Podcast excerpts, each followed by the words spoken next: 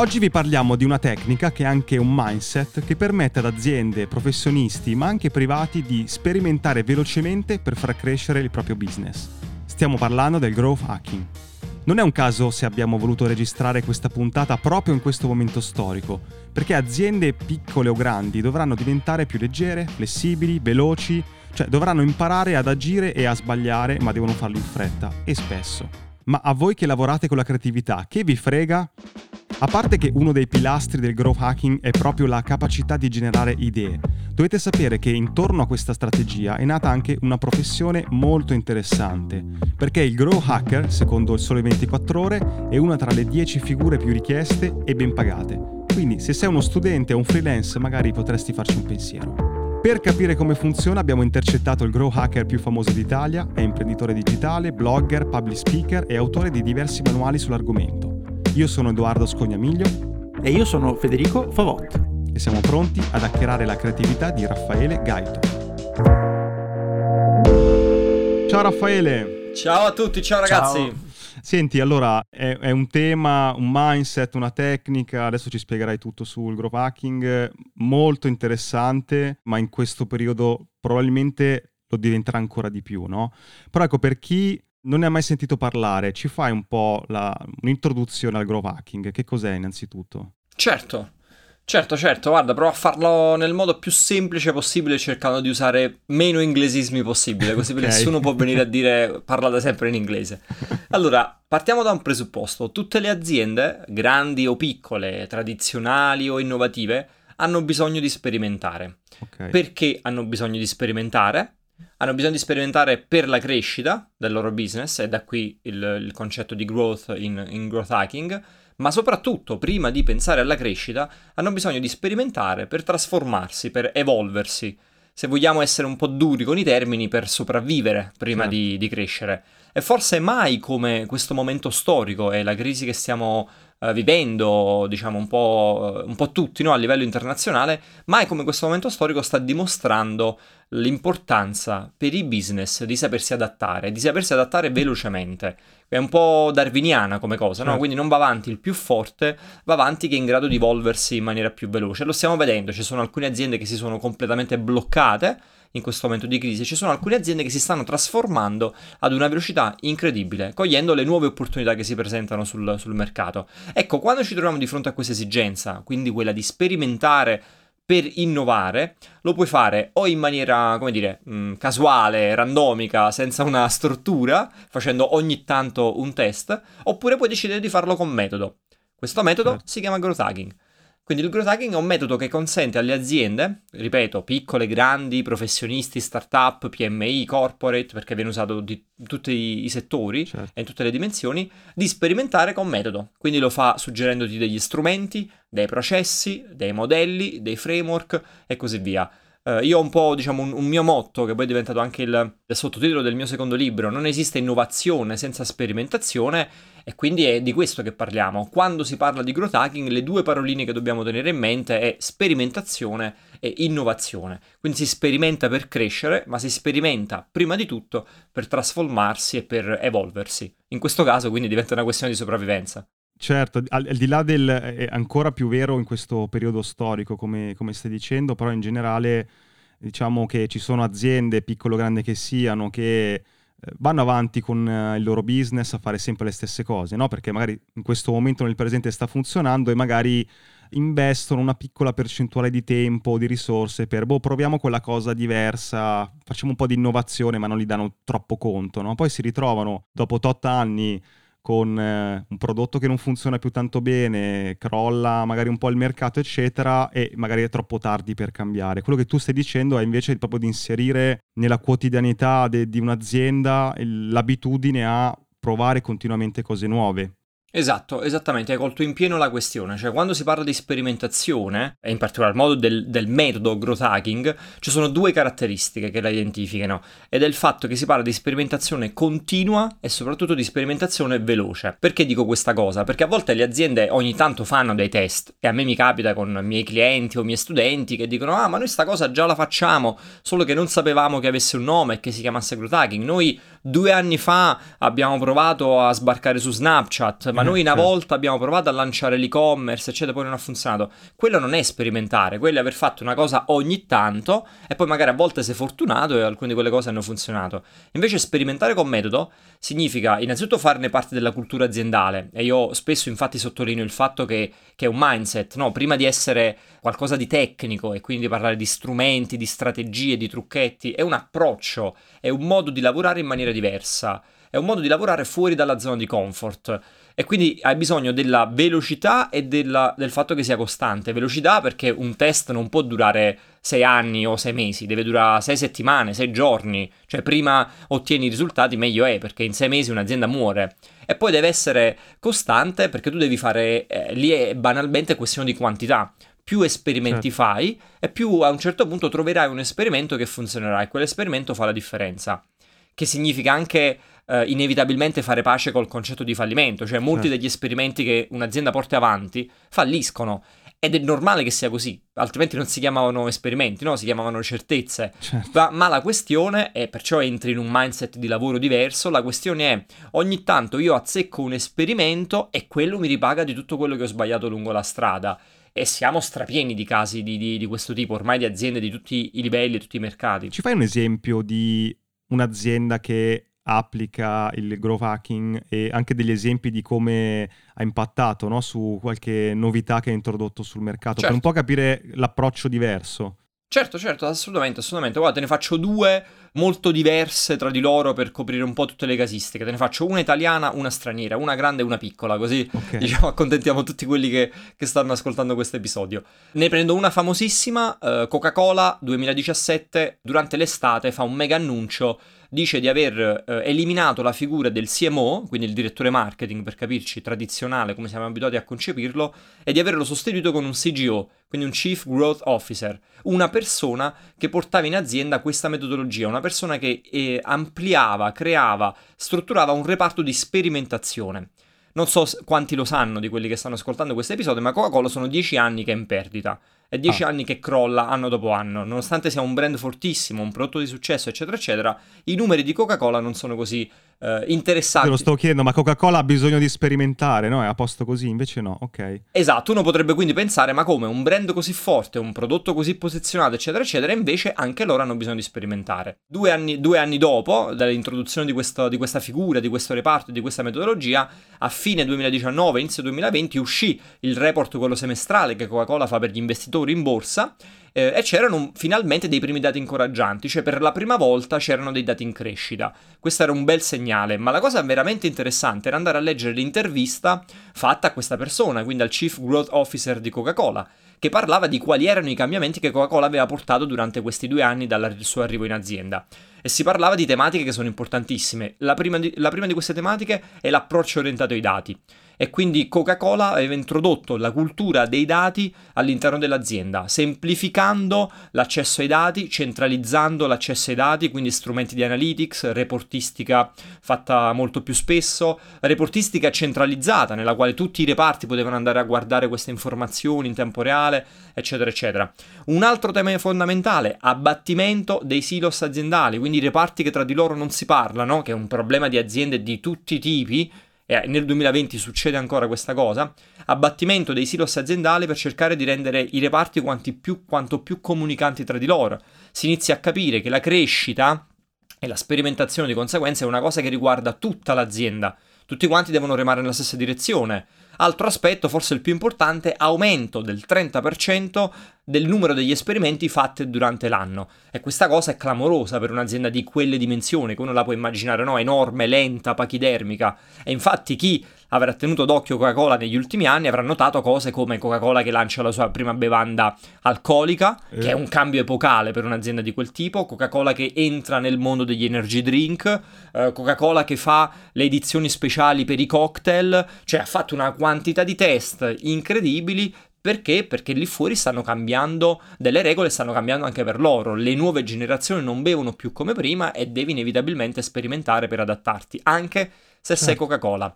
Faccio un secondo esempio, veniamo in Italia, veniamo a una realtà un po' più piccola. Uno dei, dei, casi forse più interessanti e che racconto più spesso sul, diciamo, sul nostro panorama è quella di Tridom. Per chi non lo conoscesse, tridom.net è una piattaforma che consente di acquistare, di piantare degli alberi a distanza. È una piattaforma che lavora sia con le aziende sia con i privati. Le aziende lo fanno per, um, per bilanciare magari le emissioni di CO2 o per responsabilità sociale. Eh, I privati lo fanno soprattutto come regalo, ad esempio perché, so, per la nascita di un bambino, per un anniversario, una cosa che si usa molto tra l'altro è, è, di questi tempi anche, come dire, eh, un bel regalo Ti da senti fare. a posto con la coscienza. Uh, Tridom... Esatto, uh, con Tridom ormai lavoriamo insieme da, da, da, quasi due anni, forse di più, e loro sono tra le realtà italiane che prima e meglio hanno applicato la metodologia growth hacking, hanno portato questa cosa in azienda, hanno creato un reparto, perché di quello si tratta, no? così come siamo abituati a concepire il reparto marketing o altri reparti, hanno un reparto di persone che fanno solo test dalla mattina alla sera. Ebbene, nel 2019 Uh, loro hanno eseguito 48 esperimenti durante tutto l'anno, quindi spalmati in 12 mesi, di questi esperimenti solo 8 hanno funzionato. Quindi mm. qua la vera domanda e la questione interessante diventa ma quanti imprenditori, quanti manager, quanti professionisti lì fuori avrebbero avuto il coraggio, la forza e la visione di continuare a sperimentare nonostante tutti quei fallimenti lungo la strada? Ma il dato certo. veramente interessante, e qui torniamo ai numeri, è che quegli otto esperimenti che hanno funzionato hanno avuto un impatto incredibile perché Tridom durante il 2019 ha fatto una crescita 3 per. E quindi capisci Chiaro. cosa significava quando prima ti dicevo fallisci il 90% delle cose, ma il 10% di quello che indovini, eh, che azzecchi, ti ripaga di tutto quello che hai sbagliato lungo la strada. No, ma fallisci comunque perché poi a usare un altro metodo, quello tradizionale, un po' una roulette russa, no? Perché dici di solito, no? Ok, dobbiamo cambiare facciamo tutti i nostri ragionamenti, i Gantt, eh, tutte i varie, vari timeline e andiamo in quella direzione, no? Fanno così di solito le aziende. Vai in quella direzione e magari ti va, ti va, ti va bene e, sì. e, come dire, cresci il fatturato e è successo. Se prendi una direzione e quella direzione eh, l'hai calcolata male, ti vai, ti vai, a schiantare. Invece con questo metodo tu dici, esatto. sul tavolo ne mettiamo, non so, Coca-Cola magari ha messo sul tavolo eh, so, mille esperimenti, no? La, moltiplichiamo per la grandezza di quel brand, mille esperimenti e alla fine portandoli avanti questo con le tecniche che ci spiegherai, perché non è solamente dire facciamo mille cose e vediamo come va, c'è tutta una metodologia degli step da seguire, ne hanno messi sul campo tanti e ne hanno, dire, individuati, esatto, hanno esatto. portati avanti un 3 o 4 che hanno avuto un successo. Esattamente. Scusa, io, io ho una curiosità, ma i nomi sulle lattine della Coca-Cola sono, vengono da quel periodo lì?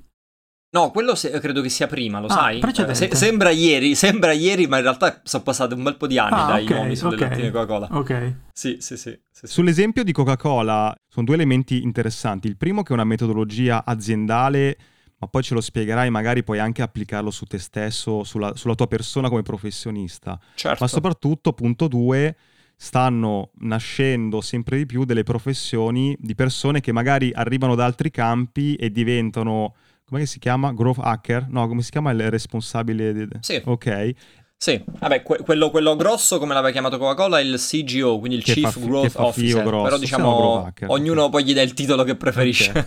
O se no, qualcuno in ascolto magari fa cose eh, similari, marketing, creatività, e potrebbe magari prendere quel tipo di strada, no? A voglia, parliamo di uno dei lavori più pagati in assoluto del momento. Ok, allora andiamo a fondo a questo punto. Allora, mettiamo che un'azienda debba mettere eh, sul campo degli esperimenti. Non è un ma proviamo a fare un po' di cose, ma c'è un metodo. Come funziona? Sì. Quali sono gli step? Guarda, allora il, il metodo è, in realtà è molto semplice perché sono quattro fasi, diciamo è un ciclo, partiamo da questo, è un ciclo, uh, quindi si itera di continuo proprio perché non smetti mai, non, non devi fare un esperimento e poi ti fermi, no, devi sperimentare di continuo, ne finisci uno, ne cominci un altro. Sono quattro fasi.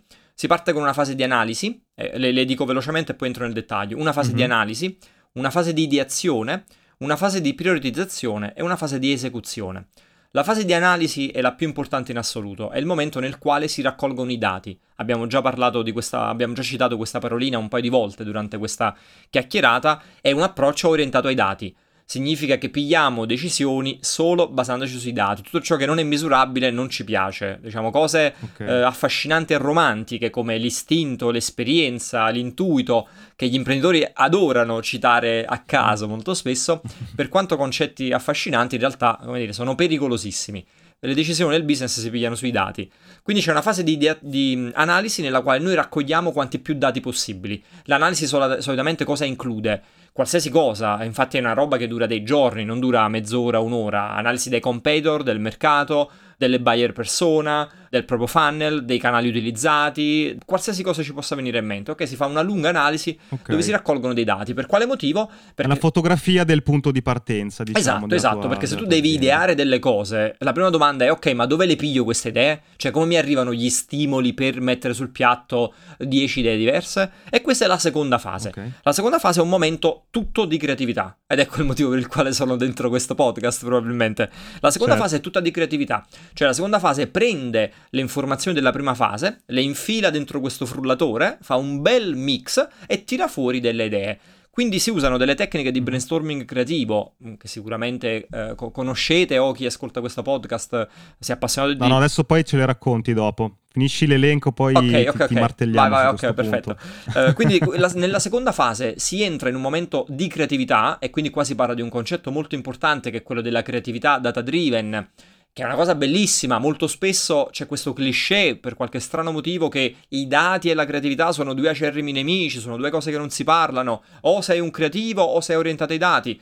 Mai cosa più sbagliata. Si parla ormai di anni di creatività data driven, è una realtà e il growth hacking lo, lo utilizza quotidianamente. Quindi nella seconda fase mettiamo queste idee su, su nero su bianco. La terza fase è di priorizzazione, quindi c'è un momento ad hoc nel quale diamo un ordine di priorità a queste idee. Perché lo facciamo? Perché tutte le aziende hanno dei limiti, questi limiti sono il tempo e il denaro. Sì, possiamo farle tutte, scegliamo quali sono più interessanti. Quindi chiaro. prioritizzare queste idee, cioè nel senso una volta che ne abbiamo messe 100 sul tavolo, se domani dobbiamo iniziare, la domanda diventa qual è la prima che testiamo e allora devi dare un ordine di priorità. Anche qui esistono delle tecniche di prioritizzazione. E una volta che abbiamo fatto questa fase, quindi che abbiamo finito con la prioritizzazione, si va all'esecuzione. Quindi la prima, l'elenco l'abbiamo trasformato in una classifica, prendiamo la prima e la eseguiamo. Quindi c'è il test vero e proprio. E parliamo di un ciclo, il che significa che dopo il test si ritorna all'analisi. Quindi questa volta cosa analizziamo? Analizziamo i risultati dell'esperimento precedente e quindi abbiamo qualche informazione in più. Il nostro know-how nel tempo cresce. Ecco perché prima dicevo dobbiamo ripensare il concetto di fallimento se lavoriamo con gli esperimenti esperimenti perché in realtà non abbiamo fallito, abbiamo imparato qualcosa che ieri non conoscevamo, qualcosa sul nostro prodotto, i nostri competitor, i nostri clienti, in generale abbiamo allargato il nostro bagaglio di esperimenti, significa che il secondo esperimento sarà un po' meglio del primo e il terzo sarà un po' meglio del primo e del secondo e così via. Ciao, interrompiamo la puntata per ricordarti che se vuoi puoi sostenere Hacking Creativity cliccando sul link Buy Me a Coffee che trovi in descrizione. Puoi scegliere tra una donazione e una tantum, tre livelli di abbonamento con tante cose in cambio e gli extra che sono delle consulenze uno a uno con noi. Ma lo so cosa stai pensando, perché dovrei farlo? Uno, perché questo podcast vuole crescere sempre di più, ma a vari costi, quindi per tenere accesa la macchina e fare ancora più puntate abbiamo bisogno del tuo supporto. Due, se ti abboni hai qualcosa in cambio, dal canale Telegram riservato dove trovi nuovi link, backstage e un contatto diretto con noi, fino a partecipare a una registrazione dal vivo via Zoom di una nostra puntata di link e ricevere in anteprima i format su cui stiamo lavorando. 3. Se anche una volta soltanto ascoltando il nostro podcast ti è venuta in mente un'idea, hai trovato una dritta che ti ha svoltato un lavoro, beh è un buon motivo per far continuare questo progetto perché prima o poi ti darà ancora qualcosa di utile. Insomma, clicca il link in descrizione, trovi tutte le combinazioni che abbiamo pensato per supportarci e intanto grazie. Torniamo alla puntata. Senti, tornando al, um, agli step che ci hai indicato, ci fermiamo sull'ideazione. Con tutti questi dati davanti dobbiamo iniziare a pensare a questi esperimenti. E qua ti martelliamo perché è il, il cuore no, del, del, del nostro podcast. Come si tirano fuori idee in questa fase? Ci sono delle tecniche? Guarda, ce ne sono tantissime. Sono decenni ormai che ci sono studi, ricerche su tutto il tema della creatività, de- del pensiero laterale e così via. E io, come diciamo, nel, nel mio lavoro vado ad, ad, attingere a queste ricerche, quindi le tecniche che utilizzo vengono da lì. Uh, per dirtene una, una di quelle che adoro di più e che utilizzo spesso in azienda si chiama Scamper eh, che è un acronimo che non ricordo mai cosa significa perché è lunghissimo. Fede lo sa. Guarda, guarda ti, ti aiuto perché eh, l'abbiamo, l'abbiamo, l'abbiamo cercato prima. No, potevi far finta di saperlo. No, ma mi scamavano, mi scamavano. Era ah, okay. sostituire, combinare, adattare, modificare o distorcere e poi cambiare lo scopo, eliminare e risistemare, invertire. Chiaramente l'ho detto esatto. in italiano, quindi le iniziali sono un po' cambiate, ma il senso esatto, le, le iniziali in inglese dicono tipo put another use, quindi c'è la P invece della C, esatto, eccetera, eccetera. Sì, sì, in sì. generale, per esempio, scamper che cos'è?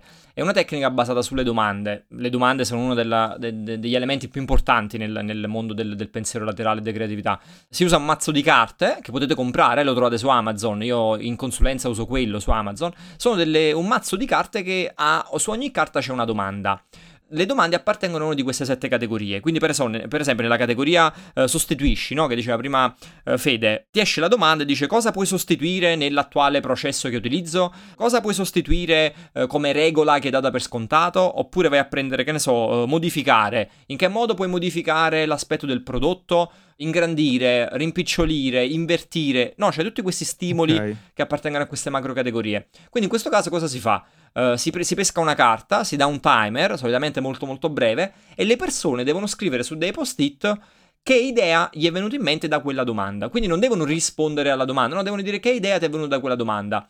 A volte sono delle, delle, cose folli, a volte sono delle cose molto concrete, ma la cosa veramente interessante di queste e di altre tecniche è che anche nelle cose apparentemente folli, no? quindi in quelle che sono le idee stupide che la gente si, si vergogna sempre di mm. dire, in realtà c'è sempre qualche spunto interessante. Proviamo a applicarla alla lattina di Coca-Cola per capire come utilizzarlo. Cioè yes. abbiamo la lattina di Coca-Cola, ehm, ne, ne vendiamo poche e utilizziamo il metodo scamper. Come sì. potem- possiamo applicarlo? Allora, il metodo scambio, io pesco, io pesco, una carta, apro il mazzo, no? Siamo in questa sessione di brainstorming, Edoardo, Federico e Raffaele, pesco una carta, che ne so, appartiene alla categoria modificare, mm-hmm. la prima che mi viene in mente, pesco una carta e la domanda lì sopra è cosa puoi aumentare? Cosa puoi aumentare? E stiamo lavorando sul prodotto lattina di Coca-Cola. Cosa puoi aumentare? È una domanda volutamente generica certo. perché devi farti venire degli stimoli su qualsiasi cosa tu puoi aumentare. Facciamo degli esempi. Puoi aumentare la dimensione. Perfetto. Facciamo la lattina da un litro e mezzo. Comodo. Chi ha detto che la lattina deve essere da mezzo litro e la bottiglia da un litro certo. e mezzo? Certo. Facciamo la lattina da un litro e mezzo. Si chiama la mega lattina. Oppure aumentare, che ne so, aumentiamo le dosi di caffeina Okay. Ed è, questo è successo, è diventata la bevanda certo. energetica di Coca-Cola. Ad averla avuta prima st'idea diventavamo ricchi. esatto. Però non, non Abbiamo fatto l'episodio troppo tardi. uh, aumentiamo, che ne so, il logo uh, sulla scritta sulla lattina e quindi facciamo la scritta Coca-Cola più grande, che si pigli, che ne so, una, una porzione della lattina più grande di prima. Aumentiamo il numero di passaggi in televisione. Vedi, aumentare mm. può significare qualsiasi cosa. Aumentiamo la nostra presenza sui social media. Sono okay, domande chiaro. volutamente generiche perché devono semplicemente dare uno stimolo. Infatti una cosa che mi capita spesso quando usiamo questa tecnica è che le persone vogliono le istruzioni per come rispondere alle domande. Questo ci fa capire quanto siamo abituati certo. eh, male no? rispetto al tema della creatività, come se per tutto ci fosse un'istruzione. Io gli dico guardate, non ci sono istruzioni per la Il creatività. Bello è quello. Lasciatevi certo. andare, non ci sono domande stupide.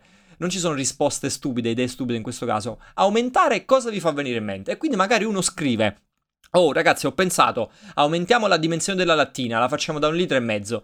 Tutti quanti si fanno una risata e dicono ah che sciocchezza, non la venderemo mai. E io dico ma perché sei arrivato a questa conclusione? Fammi, raccontami il processo che hai utilizzato, perché secondo te un litro e mezzo di Coca-Cola ha senso? E allora lui inizia a raccontare e magari nel okay. racconto lui dice che quando va a correre e si porta dietro una lattina, la lattina finisce troppo presto e si trova sempre a metà della corsa con niente da bere. E dico, ah, interessante. Quindi mi stai dicendo che quella bevanda potrebbe andare per un target nuovo, quindi è un'esigenza specifica di un target, quella di avere una lattina un pochino più grande. Allora forse un litro sì. e mezzo non è realistico, ma 75, 7,50 potrebbe avere senso. Vedi come dietro ogni cosa poi il ragionamento in realtà ti porta ad avere delle idee molto più strutturate. E da quella che apparentemente sembrava una stupidaggine, un'idea folle detta così per scherzo, vai a scoprire che una particolare categoria, in questo caso i runner, hanno delle esigenze diverse. I grassi americani, quelli che si bevono davanti al televisore un litro e mezzo di Coca-Cola a sera, esatto, oppure quando, quando vanno in giro eh, possono avere la loro latti- la mega lattina perché loro sono mega per... Esatto, eh, esatto. Ovviamente, ovviamente, è un esempio che sì, abbiamo sì, improvvisato no, e molte delle cose che ho detto sono forzate, però per far capire qual è il processo che c'è poi dietro quel, quel, quel dettaglio che diventa poi un'idea. Questa cosa è, è, interessante per due motivi, questo esempio che abbiamo fatto. Il, il, primo è che mostra il tuo, e torniamo alla st- parola di prima, il tuo mindset, nel senso che partendo da un esempio appunto improvvisato sei riuscito a trovare 5, 6, 7 soluzioni e si sente che il tuo cervello è abituato a questo tipo di... Ehm, no, faccio questo davanti alla sera. esatto, però voglio dire, mi chiedo appunto, cioè un po' ce l'hai spiegato prima, no? eh, tirare fuori questo tipo di attitudine no? quando devi guidare un, un brainstorming penso non sarà semplicissimo, ma la mia domanda precisa è questa abbiamo trovato 100, 200 posti, 200 soluzioni. A un certo punto, ok, che vogliamo testare e fallire, ma non possiamo utilizzare tutte e 200. E quello il ruolo del growth hacker, cioè quello di a un certo punto coinvogliare tutte queste idee, selezionarle. Esatto. Cioè, esatto. c'è quel momento lì, ce lo spieghi? Certo, certo, certo, assolutamente sì. Come tutte le le tecniche di brainstorming, tu parti con un momento divergente nel quale butti quanto più roba sul tavolo e quindi eh, 100 post-it non era un esempio casuale, cioè le mie sessioni di brainstorming da mezz'ora veramente generiamo 100-200 idee e solitamente hai le pareti intere, non i tavoli pieni di post-it. E poi però i, i, momenti di brainstorming finiscono con una fase convergente, cioè ok, adesso però siamo concreti, andiamo a concludere di questa roba non tutto è utilizzabile. Allora cosa succede? Innanzitutto hai molte idee duplicate e quindi le combini. Uh, tre componenti del team hanno pensato la stessa cosa, solo leggermente diversa. Bene, da tre post-it ne hai uno, prima fase di scrematura. Poi hai tutte quelle idee che non sono fattibili e quindi magari qualcuno ha detto, che ne so, uh, per il lancio della nuova app vogliamo fare un mega concerto con U2. Mm-hmm. Bellissimo, ok, fighissimo, eccetera, ci ha dato un bello spunto, eccetera, eccetera, ma abbiamo il budget, riusciamo a contattarli, sono disponibili, abbiamo la location, no. Quindi queste idee le scarti, ma sapendo che dietro quelle idee c'era uno spunto interessante. E quindi quale, quale poteva essere lo spunto? Quello di coinvolgere delle celebrità. Quindi magari U2 non gli riesce a coinvolgere, però chiami quattro youtuber famosi che con un budget di 10.000 euro riesci a coprire gli fai fare una conferenza dal vivo, che ne so, ok? Anche da lì tiri fuori delle cose interessanti. Quindi vai a scartare tutte queste qui, eccetera, eccetera. E quelle che rimangono, che solitamente sono un terzo, un quarto per esperienza, no? Delle idee che hai generato all'inizio, vai a usare delle tecniche di priorizzazione.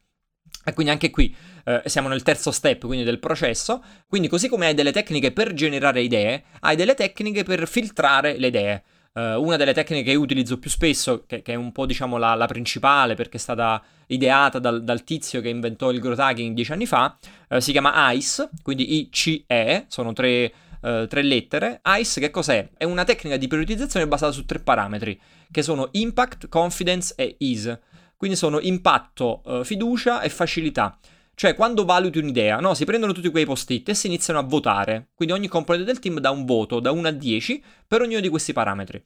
Quindi da 1 a 10 che impatto avrà questa idea, da 1 a 10 che fiducia ho su questa idea, da 1 a 10 quanto è facile questa idea. Chiaro. E tu con questa fase, che è la fase finale di scrematura, un sacco di roba la tagli fuori, perché prendono dei voti talmente bassi che significa che non sono fattibili, tutte le altre ce l'hai in ordine. Quindi hai preso un, un, elenco disordinato, l'hai trasformato in una classifica, in un elenco ordinato, sei pronto per eseguire il primo esperimento. Sì, partiamo magari partiamo dalle idee quelle che hanno un grosso impatto e sono facili da, da implementare, ovviamente, non mi viene da dire questa cosa. E poi via via magari andiamo sì, su, esatto, esatto. su, idee con un grosso esatto. impatto che magari sono più complesse sul lungo termine. Esattamente, Fai, solitamente si fa una media dei tre parametri, dei tre valori, e quindi ottieni un numero da 1 a 10 a fianco a ognuna delle idee, banalmente ordinando per questo numero hai l'ordine di esecuzione dei tuoi esperimenti. Vediamo un'altra tecnica, dai, che oltre alla scamper. Allora, un'altra che io adoro tantissimo è quella che si chiama um, uh, figuring storming, o in italiano dissociazione emozionale, okay. che è una tecnica di, appunto, di, di, stimolazione della creatività, dell'uso del pensiero laterale, uh, che basa su un concetto psicologico fondamentale, cioè Uh, mettersi nei panni di qualcun altro. Mm. Nel momento in cui ci mettiamo nei panni di qualcun altro, psicologicamente tendiamo a perdere alcune, uh, come dire, barriere, bias, uh, preconcetti no? che abbiamo come persona, come azienda, e allora ci lasciamo andare un pochino di più. Quindi questa tecnica come funziona? preparo delle slide con dei loghi di grosse aziende o con dei nomi di persone famose e il problema che stiamo affrontando, eh, quindi il brainstorming, no? su, su, su, quel problema, obiettivo specifico, gli faccio una domanda. Quindi facciamo l'esempio che, eh, di prima, no? Siamo Coca-Cola e Uh, vogliamo aumentare le vendite di lattine di Coca-Cola. Okay. Quindi partiamo che fosse, fosse, questo l'obiettivo principale, il problema principale del brainstorming. Parte questa sessione, io inizio a mostrare la prima slide e metto un logo di un'azienda che non sia Coca-Cola. Okay. Ad esempio gli metto, che ne so, uh, Amazon. Ok, mm. il primo logo è Amazon e faccio partire il timer, come sempre molto molto breve, 60 o 120 secondi, e dico, se fossimo Amazon, cosa faremmo? E qui si parte con il brainstorming, quindi ognuno piglia un post-it e scrive cosa farebbe Amazon. Quindi in quel momento tu ti togli dai panni di Coca-Cola. Ti, ti, to- sì, ti vendo lattine al prezzo più basso del mercato portandotela a casa, no? Così potrebbe essere. Esatto, okay. esattamente, esattamente. Quindi ognuno, mm. per la sua esperienza che ha con Amazon, inizia a dire, ah, se io non fossi Coca-Cola, ma fossi Amazon, quindi inizio a mettermi nei panni di, di, di Amazon, quindi penso l'infrastruttura di Amazon, l'e-commerce di Amazon, il brand di Amazon, la rete di distribuzione di Amazon, i prezzi di Amazon, le tecniche di Amazon, il tono di voce di Amazon, tutti questi elementi. Quindi per un attimo io non sono più Coca-Cola, non mi interessa Babbo Natale, non mi interessa l'orso bianco, inizio a dire aspetta, io ho l'e-commerce più utilizzato al mondo. La prima cosa fare quello, sfruttare il mio e-commerce. Aspetta un attimo, io ho tutti i dati di carte di credito delle persone. Benissimo, questo è un asset fondamentale che andrò ad utilizzare.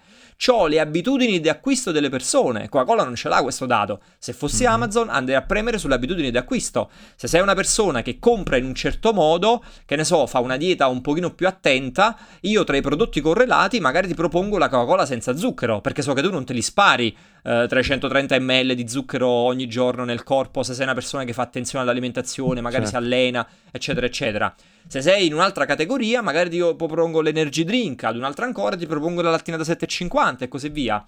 Uh, gli Amazon Point, tutti questi punti di delivery che ci sono in giro per il mondo, eccetera, eccetera. Quindi facendo questo piccolo esercizio, quindi mettendoti nei panni di un'altra azienda, tu inizi a pensare non con i tuoi limiti e, e, quindi con quello che sono i, i bias inevitabilmente cognitivi che hai, certo, ma inizi a pensare certo. con gli asset di quell'azienda.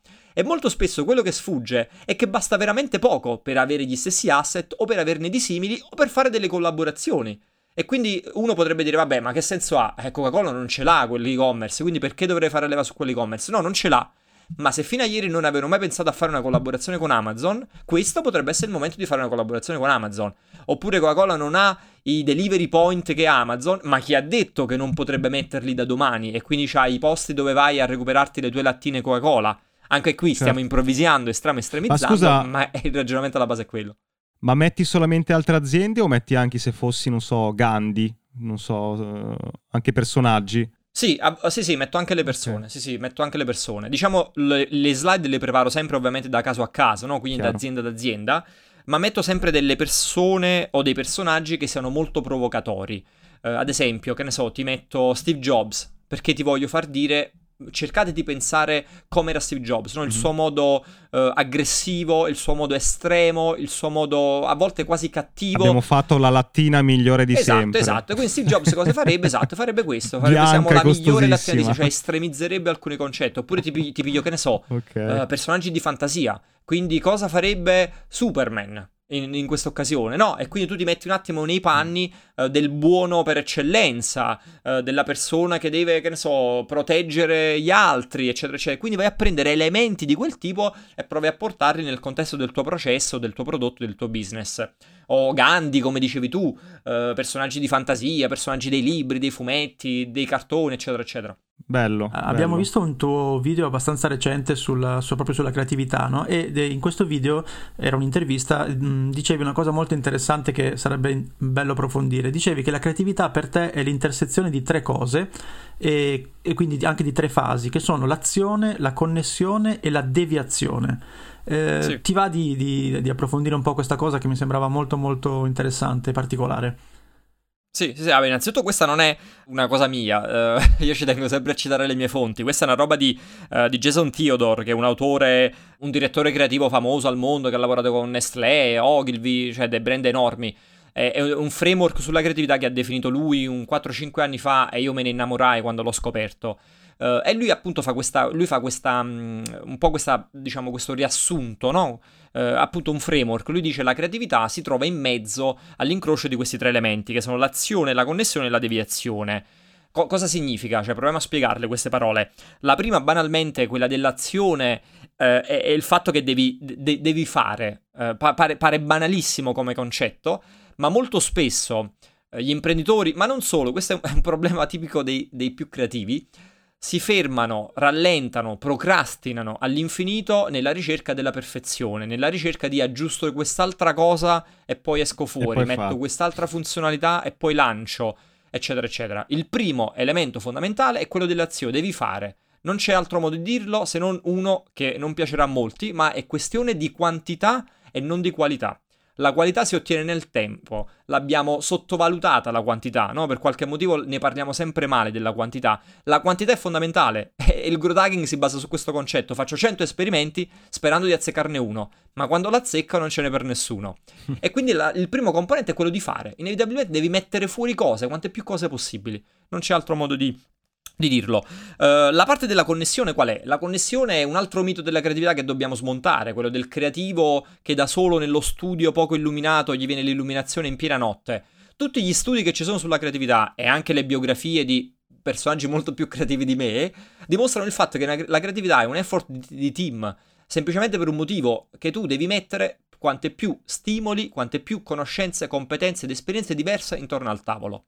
Questo è il motivo per il quale io le mie sessioni di brainstorming seleziono attentamente le persone delle aziende che devono partecipare. Gli dico non mi mettete 10 marketer, non mi mettete 10 programmatori, 10 ingegneri, 10 manager. Devono essere persone diverse, giovani, vecchi, uomini, donne, con esperienza, senza esperienza, quello che è da 10 anni, quello che è dall'altro ieri, eccetera, eccetera. Perché? Perché la creatività nasce lì.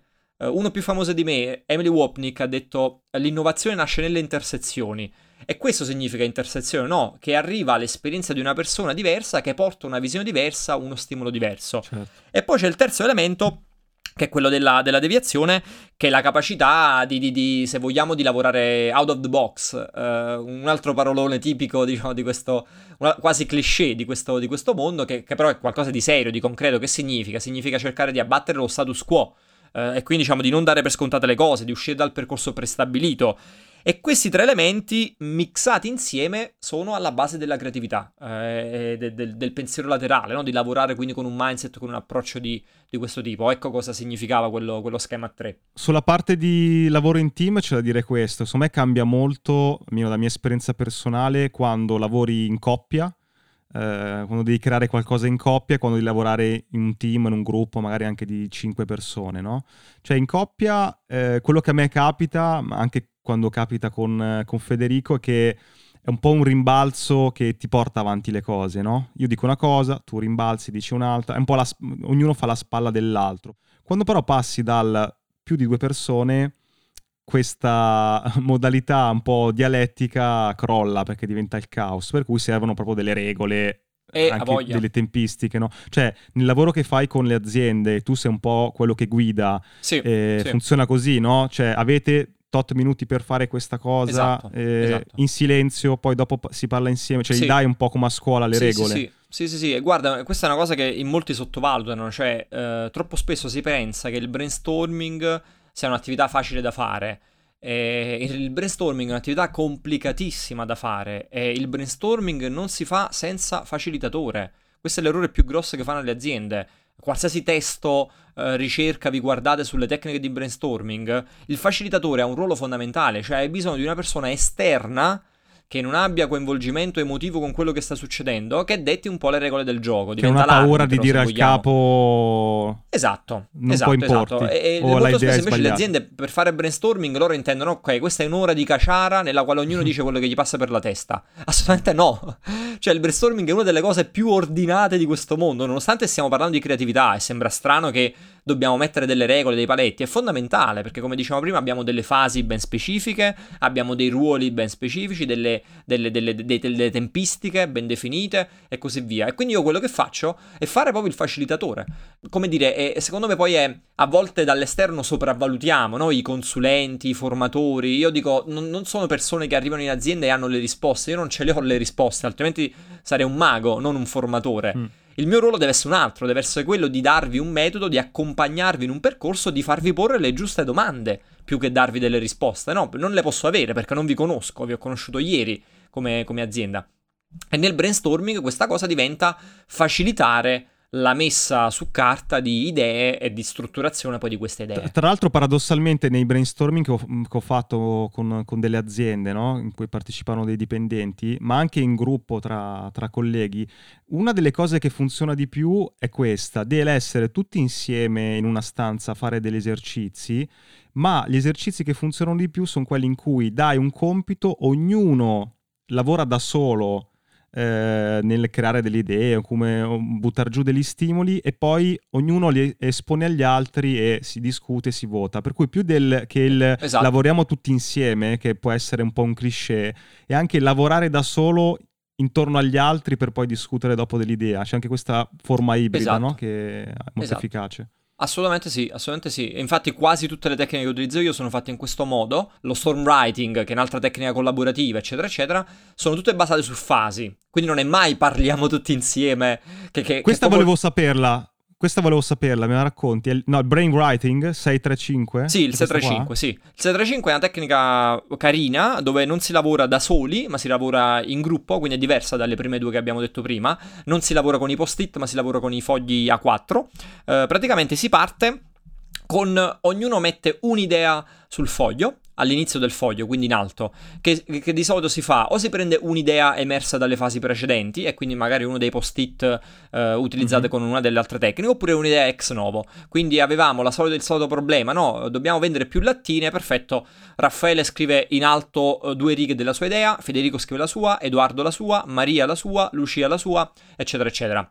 Cosa, eh, e hanno sempre un, un, un, tempo delimitato, no? 30 secondi, 60 secondi e così via. Poi quello che si fa è appena finisce il tempo, ognuna, ognuno passa il foglio alla persona alla sua destra, mm-hmm, ok? Si ruota. Quindi nel momento in cui passo il foglio alla persona alla mia destra, riparte il timer, di nuovo 30 secondi, devi aggiungere qualcosa all'idea che, che hai ricevuto mm. e, così via. E lo fai il giro completo, no? in modo che tutti quanti vedano le idee di tutti quanti. Alla fine cosa succede? Succede che tu hai sei idee sul tavolo, che non sono più l'idea di Raffaele, di Federico e di Edoardo, ma sono le idee dove tutti quanti hanno contribuito. E in particolar modo tutti hanno contribuito a tutte le idee. Il primo dice, oh, avevo iniziato con una bella idea, me l'avete distrutta, guarda com'è alla fine. Sì. Infatti, Succedono anche queste sì, cose. Questa no? è la versione per adulti del, del telefono senza fili. Esatto. No, a, questo, a, questo, proposito, no, anch'io avendo, cioè, passando molti pomeriggi a fare brainstorming con una, due, tre, una, nel senso anche con me stesso, no, varie persone, la vera differenza, perché poi spesso in questi brainstorming ci si incazza, no? lo possiamo dire, cioè poi la gente no, si vede sempre bloccare le proprie idee. Quando abbiamo deciso, almeno quando nei lavori che faccio io, di abolire la parola no, quindi nessuno può dire no. Questa cosa ha portato una leggerezza nel brainstorming abbastanza importante, cioè nel senso che è una cosa che si dà per scontata, ma molto spesso ci sono persone molto più appunto col mindset giusto, ci sono persone un po' più arroganti, ci sono persone che non sono abituate sì, a, sì, a, stare, sì. A, a, stare Però a stare posso in... essere controcorrente, Fede, su questa certo. cosa? il fatto di dire no, secondo me, ha un altro lato della medaglia. Almeno quello che capita a me, che quando tu, tu dici una cosa che per me è sbagliata, non funziona, non dico no, ma continuo a pensarlo per tutto il tempo, no? per cui inizi a utilizzare delle tecniche e anche un'energia di diplomazia per portarti a capire che forse è un po' una, una stronzata con l'idea. C'è anche questo aspetto qua. Prima forse, di lasciare la, no? parola, la, parola, a Raffaele, non vorrei dire è vero quello che dici, ma io forse più che abolire la parola no, è, è semplicemente cambiarla e dire tipo ok, ma se invece fosse, che è una cosa che eh, sembra solo certo, una roba certo, certo, certo, lessicale, ma in realtà fa la differenza Aggiungi. del mondo, perché la l'approccio mentale no? e di disponibilità che hai verso le idee degli altri fa sì che tutti quanti siano invogliati a dirne di più. Raffaele, chi ha ragione? Allora, io, io, io vi dico, io vi dico com- cosa faccio io. Nel mio caso non esiste, non esiste il no, cioè nel senso non esistono idee che scartiamo a priori. Siccome il growth hacking ha metodo, de- un metodo per la valutazione delle idee, quella cosa deve uscire nella valutazione, non nel, nel, brainstorming, perché se lo dici nel brainstorming, tu hai bloccato quella persona. Ah, certo, e nel bloccare quella persona gli hai messo un, un, un, inevitabilmente addosso un blocco creativo, un'ansia di qualche tipo. Dici, certo. vabbè, ma allora ogni cosa che dico voi mi date contro, allora non le dico più. Che è la cosa più brutta più. che può capitare in un brainstorming. Quando ne votiamo dopo, si fa la, me- la, media dei voti di tutti quanti, quindi c'è l'apporto di tutti quanti su quella cosa, dove tutti quanti devono dire perché hanno dato quel voto. E quindi una cosa è dire, no Raffaele, dai, sta cosa degli U2 è una cazzata. Una cosa è dire, Raffaele, ho dato 10 sulla parte di impatto, perché questa cosa avrebbe veramente un impatto clamoroso se riuscissimo a coinvolgere gli U2, ma ho dato uno sul voto della fattibilità, perché penso che sia molto costosa, perché penso che non possiamo avere la location, perché penso che sia impossibile arrivare agli U2, perché penso... Sì, lo esplodi, chiaro. Capito? E questo ti permette di avere un approccio molto più strutturato, non è il sei un cretino, hai detto una cretinata, eccetera, eccetera. E stacchiamo da la tua idea non mi piace a tu non mi piaci, che è la cosa pericolosa che può succedere durante il brainstorming. Quindi ci sono dei metodi per scegliere eh, le idee su cui puntare, poi si passa all'azione e nell'azione o fai l'idea o fai magari, immagino, dei prototipi, no? La famosa lattina da un litro e mezzo, facciamo il prototipo, capiamo se funziona, ma iniziamo a venderla proprio sì. perché non è solamente esatto, esatto. valutare, proprio vediamo il mercato, vediamo il mondo là fuori che cosa ci dice, giusto?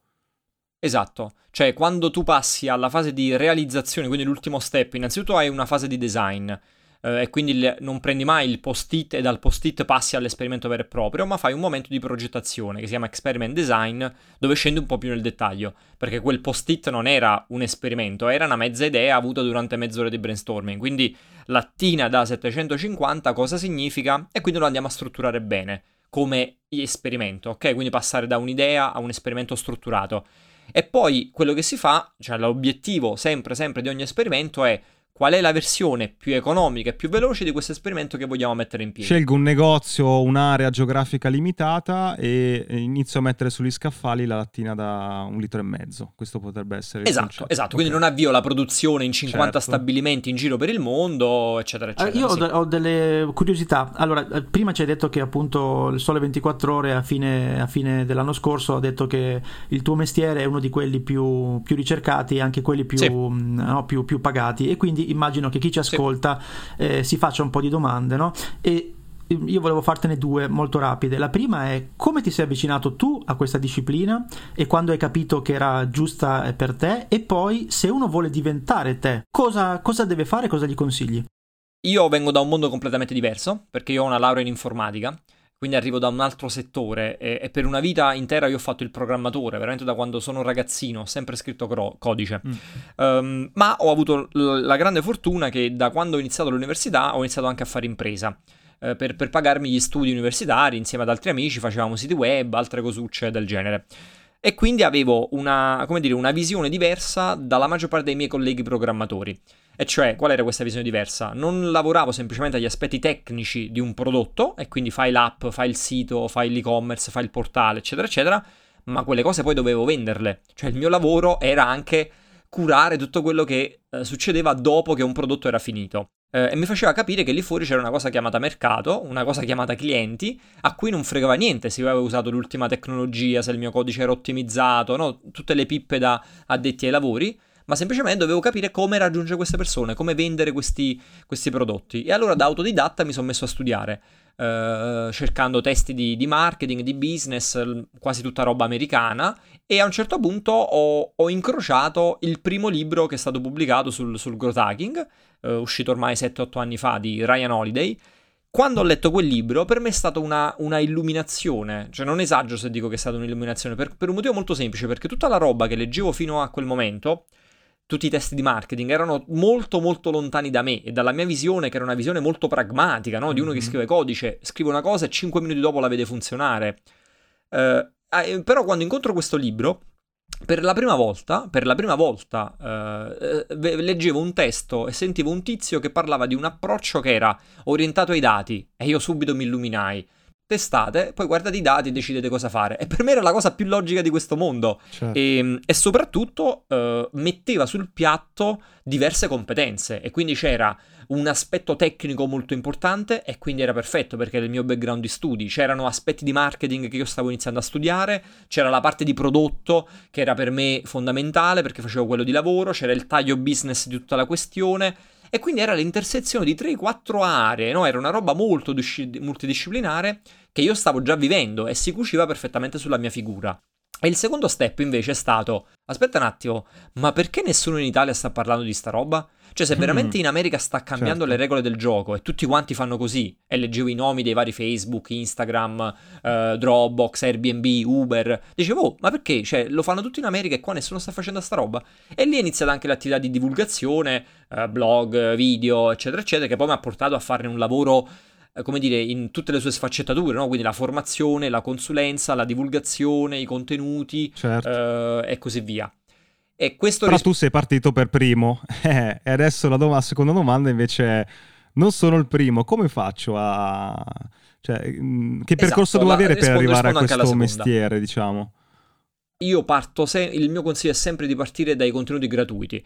Uh, trovate podcast, trovate blog post, trovate video, fatevi un giro su raffaelegaito.com e c'è veramente tanto di quel materiale, ebook da scaricare, tutta roba gratis per, per, per approfondire il tema. Solo se uno dice ah sta roba mi appassiona, mi piace, voglio approfondirla, allora puoi avere lo step successivo. Lo step successivo è solamente quello dei libri. Certo. E anche qui abbiamo talmente tanto materiale ormai, al di là dei miei, non sto qui che, tu hai che voglio una marea di libri, libri. Certo. ci sono sia libri mm-hmm. di mhm. autori americani tradotti in italiano, sia libri di tanti autori italiani che trovate disponibili eh, sul, sull'argomento. E solo dopo questa fase eventualmente uno fa il terzo step, quello un pochino più impegnativo economicamente, in ordine di tempo, eccetera, eccetera, che è quello poi di farsi magari un corso di formazione in aula, online e così via. Io ho una scuola anche online su questo argomento, eh, ci sono delle ottime academy a Londra, ad Amsterdam e così via che diventa poi lo step quello nel quale dici ok adesso mi metto a studiarlo seriamente ma aggiungo un pezzettino perché questo certo. che ho raccontato questa, uh, questa cosa in tre step è la parte di teoria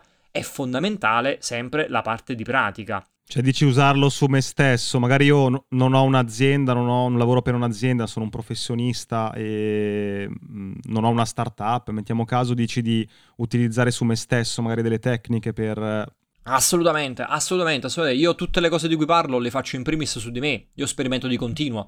Uh, di continuo sulle piccole e sulle grandi cose. Mm, assolutamente, l'abbiamo detto all'inizio di questo episodio, non è roba che vale solo per le aziende, per quelle grosse, strutturate, eccetera, eccetera. Anche se siete da soli, sperimentate e decidete voi quanto, no, quanto farlo, quanto spesso farlo e come farlo, ma sperimentate di continuo. Perciò dicevo, sporcatevi le mani, perché tutti i libri di questo mondo poi non possono sostituire l'esperienza diretta. Quello che potete fare è lo faccio sul mio progetto e quindi quando vado a parlare con l'azienda dico sì però eh, lo so che ho 20 anni e parto adesso però guarda io due anni fa ho lanciato un canale YouTube certo. eh, dove faccio le recensioni delle birre eh, artigianali e da solo l'ho portato a 100.000 iscritti l'ho fatto utilizzando le tecniche che studio da due anni eccetera eccetera facendo eh, tre esperimenti a settimana e così via chi- chiudendo grosse collaborazioni con aziende di birra Uh, fatelo per un amico che ha una startup, fatelo per l'associazione di volontariato del paese, che cavolo ne so, fatelo per uno stage dove non vi pagano per sei mesi. Ma vale anche, scusami Raffaele, per chi magari non ha 20 anni ma di più, no? già, sta facendo, già sta facendo un certo tipo di carriera, una professione, un freelance che magari eh, ha già dei clienti sulla la, la propria specializzazione. Mettiamo caso che qualcuno in ascolto si occupa di grafica, ma gli interessa entrare in questo mondo. No? Il consiglio potrebbe essere quello di, vabbè, studia il più possibile ovviamente, ma prova a proporre ai clienti che già hai, eh, a cui stai offrendo altri servizi, se puoi anche provare a fare questi esperimenti. Sì, beccato, beccato in pieno. Io eh, nella, nella, mia, nella, mia, academy ho eh, diversi consulenti SEO e di advertising mm-hmm. che stanno facendo esattamente questa conversione. Mm. Uh, cioè si stanno piano piano riconvertendo e quindi trasformando anche il loro business e spostando il focus con i loro clienti su, su, queste tematiche. E in quel caso qual è il consiglio? Siccome tu hai già delle competenze molto molto forti verticali su una tua materia, no? magari sei forte su, come dicevi prima, graphic design, SEO, advertising, non lo so, uh, social media, uh, copywriting, eccetera, eccetera, quello che devi fare è vai a capire quali sono i tuoi gap quindi in questo schema che abbiamo fatto di competenze che abbiamo descritto prima, su cosa sei forte e su cosa invece sei mancante e approfondisci quello. Cioè se vieni dal mondo del marketing e scopri che non sai nulla di prodotto, allora le prime letture, i primi approfondimenti, falli lì, vai a colmare quelle lacune. Se vieni dal mondo del, che ne so, del graphic design e non hai mai fatto una campagna in vita tua, studiati come funziona l'advertising su Facebook e su Google e così via. Vieni dal mondo della psicologia, quindi sei fortissimo su tutte le tematiche di persuasione, eccetera, eccetera, ma non hai mai scritto un post in vita tua, vedi quali sono gli strumenti e come si fa un, un testo ottimizzato per i motori di ricerca e lavori anche qui in maniera molto schematica, molto strutturata. Io dico sempre di fare uno schema nel quale uno fa un attimo un, come dire, un, un assessment, no? un'analisi, ok, da cosa parto? Quali sono le mie competenze? Quali sono i miei punti di forza? Bene, io so fare queste cose. Sul mercato cosa è richiesto? Cosa mi manca a me? Ok, non so fare questo, questo e quest'altro. Voglio dedicare tre mesi, sei mesi, un anno a studiare, a fare questa trasformazione. Ora so su cosa concentrarmi. Allora, quindi, per tutti quelli all'ascolto che sono interessati a questa nuova professione, sappiate che non sarete i primi, che c'è Raffaele in Italia.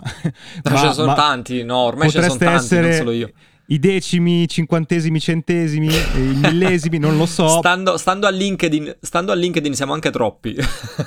Qui muovetevi se vi interessa questa cosa. Ti diciamo un'anticipazione, inizieremo anche noi a fare gli esperimenti sul nostro podcast. Non c'è Quindi cosa ti... più bella che possiate dirmi, ragazzi. La sperimentazione è una cosa meravigliosa. Guarda, e infatti eh, dobbiamo, almeno io ti devo, ti devo dire questa cosa, che chiudo questa puntata con un gigantesco rimpianto, perché noi abbiamo questa rubrica più o meno invisibile, no? che si chiama la rubrica scrocco dove ogni volta cerchiamo no, di eh, farci fare delle consulenze gratuite dai nostri ospiti. In questo caso siamo andati troppo lunghi, non ce l'abbiamo fatta, ma come ha detto, come ha detto Edo sicuramente ti stalkeremo ma lo incastreremo con la scusa di un'altra puntata, Fede. Volentieri, scusa, ragazzi, punto, quando no? volete, nessun ah, problema. Una, potremmo fare una, una, puntata solo su questo. Cioè, ma ci è piaciuta questa del brainstorming esatto. Lo, fa, lo, facciamo sul, sul podcast?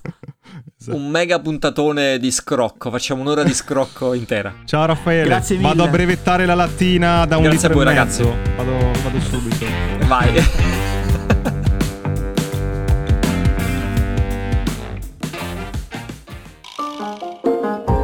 La puntata è finita e adesso cosa puoi fare? Beh, due cose. Uno, iscriverti ai nostri appunti. Trovi il link in descrizione per ricevere la nostra newsletter con tutti i link di cui abbiamo parlato, belli ordinati, così puoi leggerli in tranquillità e approfondirli. E due, puoi fare un giro sul nostro canale di Buy Me a Coffee. Se vuoi sostenere il nostro podcast trovi tante modalità, dall'abbonamento alla donazione one shot, agli extra. Quindi clicca il link, valuta se c'è qualcosa che ti interessa e intanto grazie per il tuo supporto.